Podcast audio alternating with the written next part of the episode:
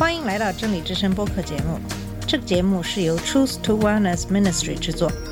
在这个节目里，我们要从一个不一样的角度向你介绍圣经和基督，带你走进一个属灵的世界。我们的节目在每个星期二、四、六更新，欢迎你的收听和关注。all the colors of the rainbow. 你好，我是马军。在上两期节目给大家介绍的是在基督教历史上的一些改革运动的萌芽。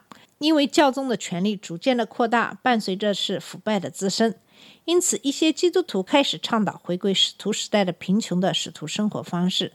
在这里比较有名的是意大利北部的修道院长阿诺德，他最后被罗马教宗逮捕并处以火刑。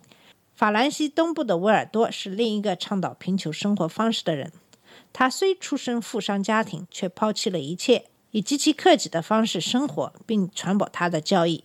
瓦尔多派是一场极其明确的要求回到圣经的运动。虽然他们与后来的福音派以及路德或加尔文的呼吁十分相似，但是他们的手段却不尽相同。在这场运动中的第三个派别是清洁派。最终，清洁派被罗马教会的十字军在法国图卢兹被彻底连根拔除。这一次的十字军不是反对信奉穆斯林的土耳其人，而是对抗基督教的异端。法兰西斯也是这场运动中的一个，但是因为其接受罗马教宗的管理，因此得以幸存下来。罗马教宗制在对付与自己教义不一致的人使用的手段是将其定位为异端予以铲除。为此，罗马宗教成立了宗教裁判所，专门用于对付排挤对罗马教宗制提出异议的人士。从这段历史我们可以看出，罗马教宗制度与其说是一个宗教组织，不如说更像一个政治的派别。在和政府联合的过程中，教宗也加强了自己的统治力量。在这样的背景下，改革势在必行，教宗制度衰落也无可避免。所以今天我们就来给大家说一说教宗制的衰落。十四世纪在凯歌声中降临欧洲。一三零零年二月二十二日，教宗普尼法斯八世宣布大赦年喜年，以庆祝基督诞生新百年纪念。这种事情是有史以来第一次。官方法令宣告，对于所有在圣年期间以前进之情朝觐圣彼得教堂和圣保罗教堂的人，他们所有的罪完全得到赦免。喜悦的人群浪潮般的涌向永恒之城。六百七十五年之后，教宗保罗六世回应了普尼法斯的话，宣布一九七五年为另一次圣年，无限赦免的恩赐。保罗如是说，而且正如第一次喜年一样，罗马张开他的双臂，拥抱来此朝圣的群众。普尼法斯八世这位圣年的创建者，天才性的利用了天赐良机，他多次出现在朝圣者面前。身穿黄袍，高呼“我是凯撒，我是皇帝”。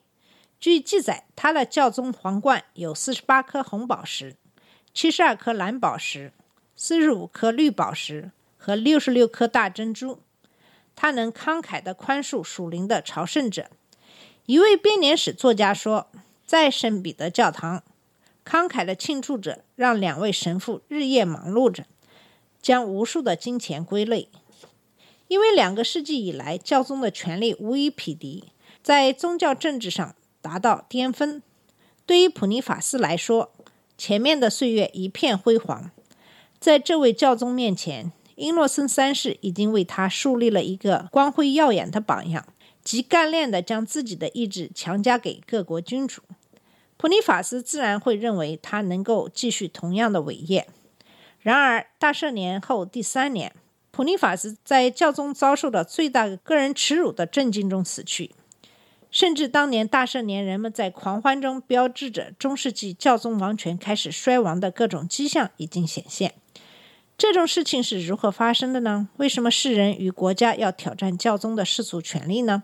耶稣曾经讲过一则寓言，说一个人将种子撒在地上，黑夜睡觉，白天起来，这种子就发芽见长。那人却不晓得，地生五谷是出于自然的，先发芽后长穗，在后穗上结成饱满的籽粒。耶稣说：“神的国就是如此。”这是马可福音四章二十六到二十九节的经文。教会与世界常常发生重大变化，人们对正在发生的一切浑然不知。十四世纪就是这样的时代。当重要的思想和社会力量改变了基督教面容时，教宗的态度尤其一如既往。我们称一千三百年至一千五百年这段时期为中世纪衰落时代。因为基督教王国这一理念受到了猛烈的攻击。所谓的中世纪，就是指公元四世纪至十四世纪这一千年。当基督教帝国与大公教会这两个概念和谐一致时，基督教王国才成为可能。基督教帝国的形象对于公元七八世纪创建一个统一欧洲功不可没。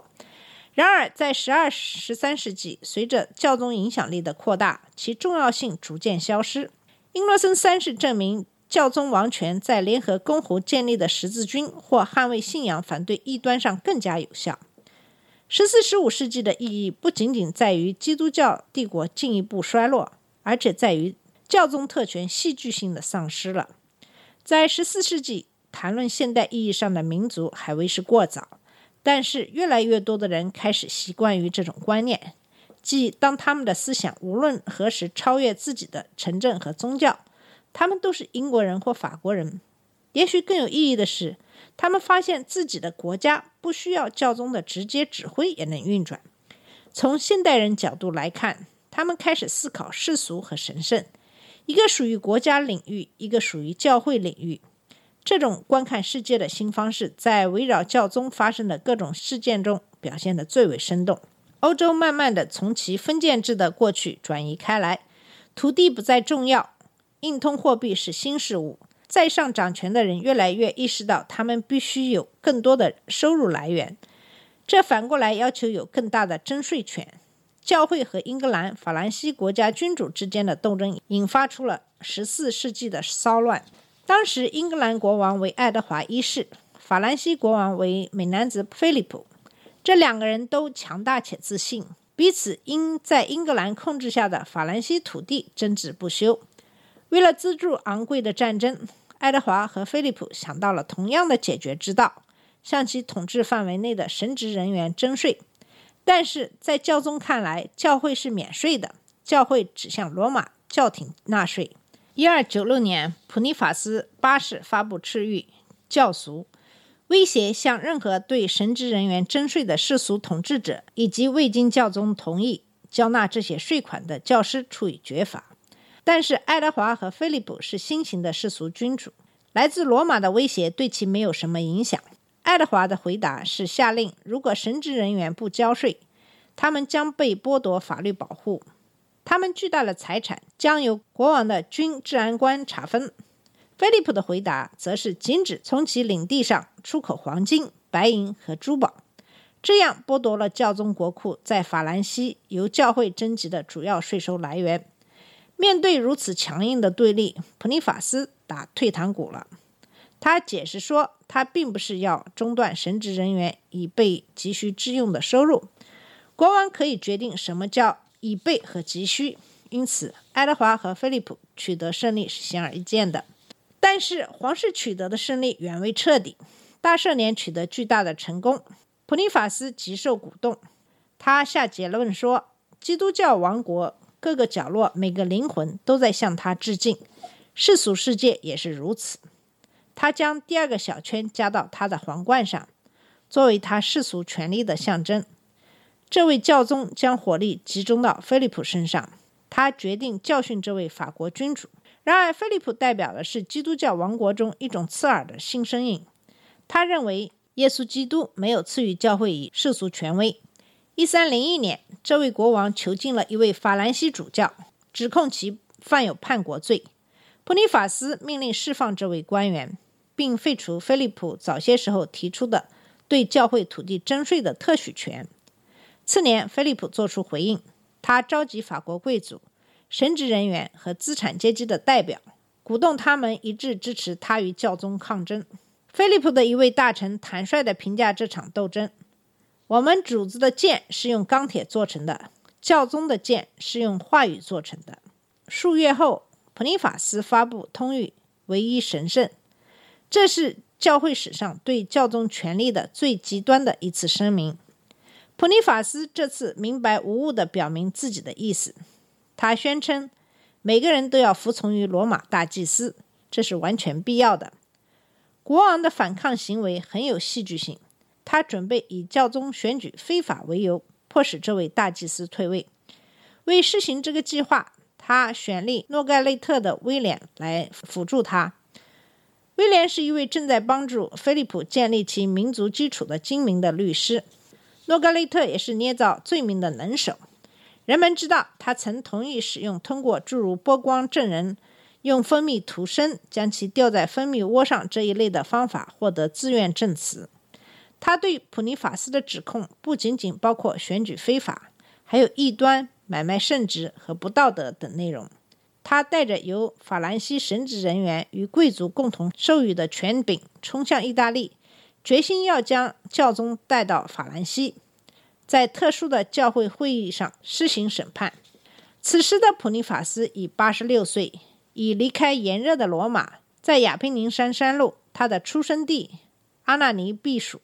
诺盖内特和由他汇集的队伍冲进年老的普尼法斯的卧室，他们实际上是否粗暴地对待他是有争议的，但他们的确大大的谩骂他。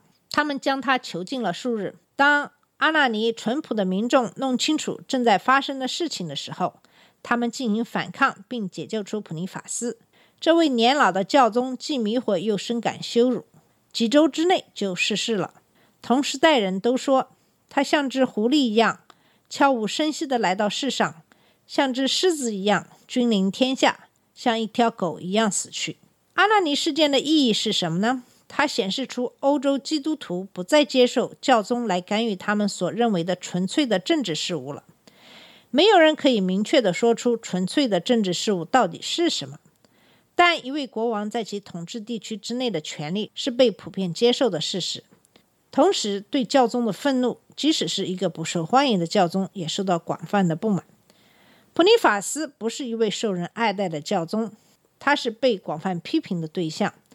撰写《神曲》的意大利才子但丁，甚至在地狱中为他保留了一个位置。但是他是基督的代职人，在那个时代，几乎没有人会想象没有神父的基督教会。因此，甚至当他们还没有就此达成政治协议的时候，十四世纪初的人们就开始区分世俗权威与宗教权威，开始认识到各自在其自属位置上所拥有的权利。这一切都是前所未有的。正如大约两个世纪前，卡诺萨象征着教宗权力的上升一样，阿纳尼则象征着教宗权力的衰落。当普尼法斯的罗马继承人在短暂不得力的统治之后去世之后，这时菲利普大胆地发动了一场成功的政变。一三零五年，枢机主教团选举一位任波尔多大主教的法兰西人为教宗克莱门特五世。克莱门特从来没有踏足过罗马，他喜欢离家乡近一点，因此他总是受到皇室的影响。好了，我们今天的节目的时间到了，我们今天给大家讲的是教宗制的衰落，在下期节目里我们会继续这一话题。谢谢你的收听，我们下次节目再见。这里是真理之声播客节目。真理之声是 Truth to Wellness Ministry 旗下的一个节目，由 Truth to Wellness Ministry 制作和播出。如果你有什么想跟我们分享，请给我们发电子邮件，我们的邮箱地址是 truth to wellness at gmail dot com。你也可以直接去我们的网站 www dot truth to wellness dot com 浏览更多的信息。下次节目再见。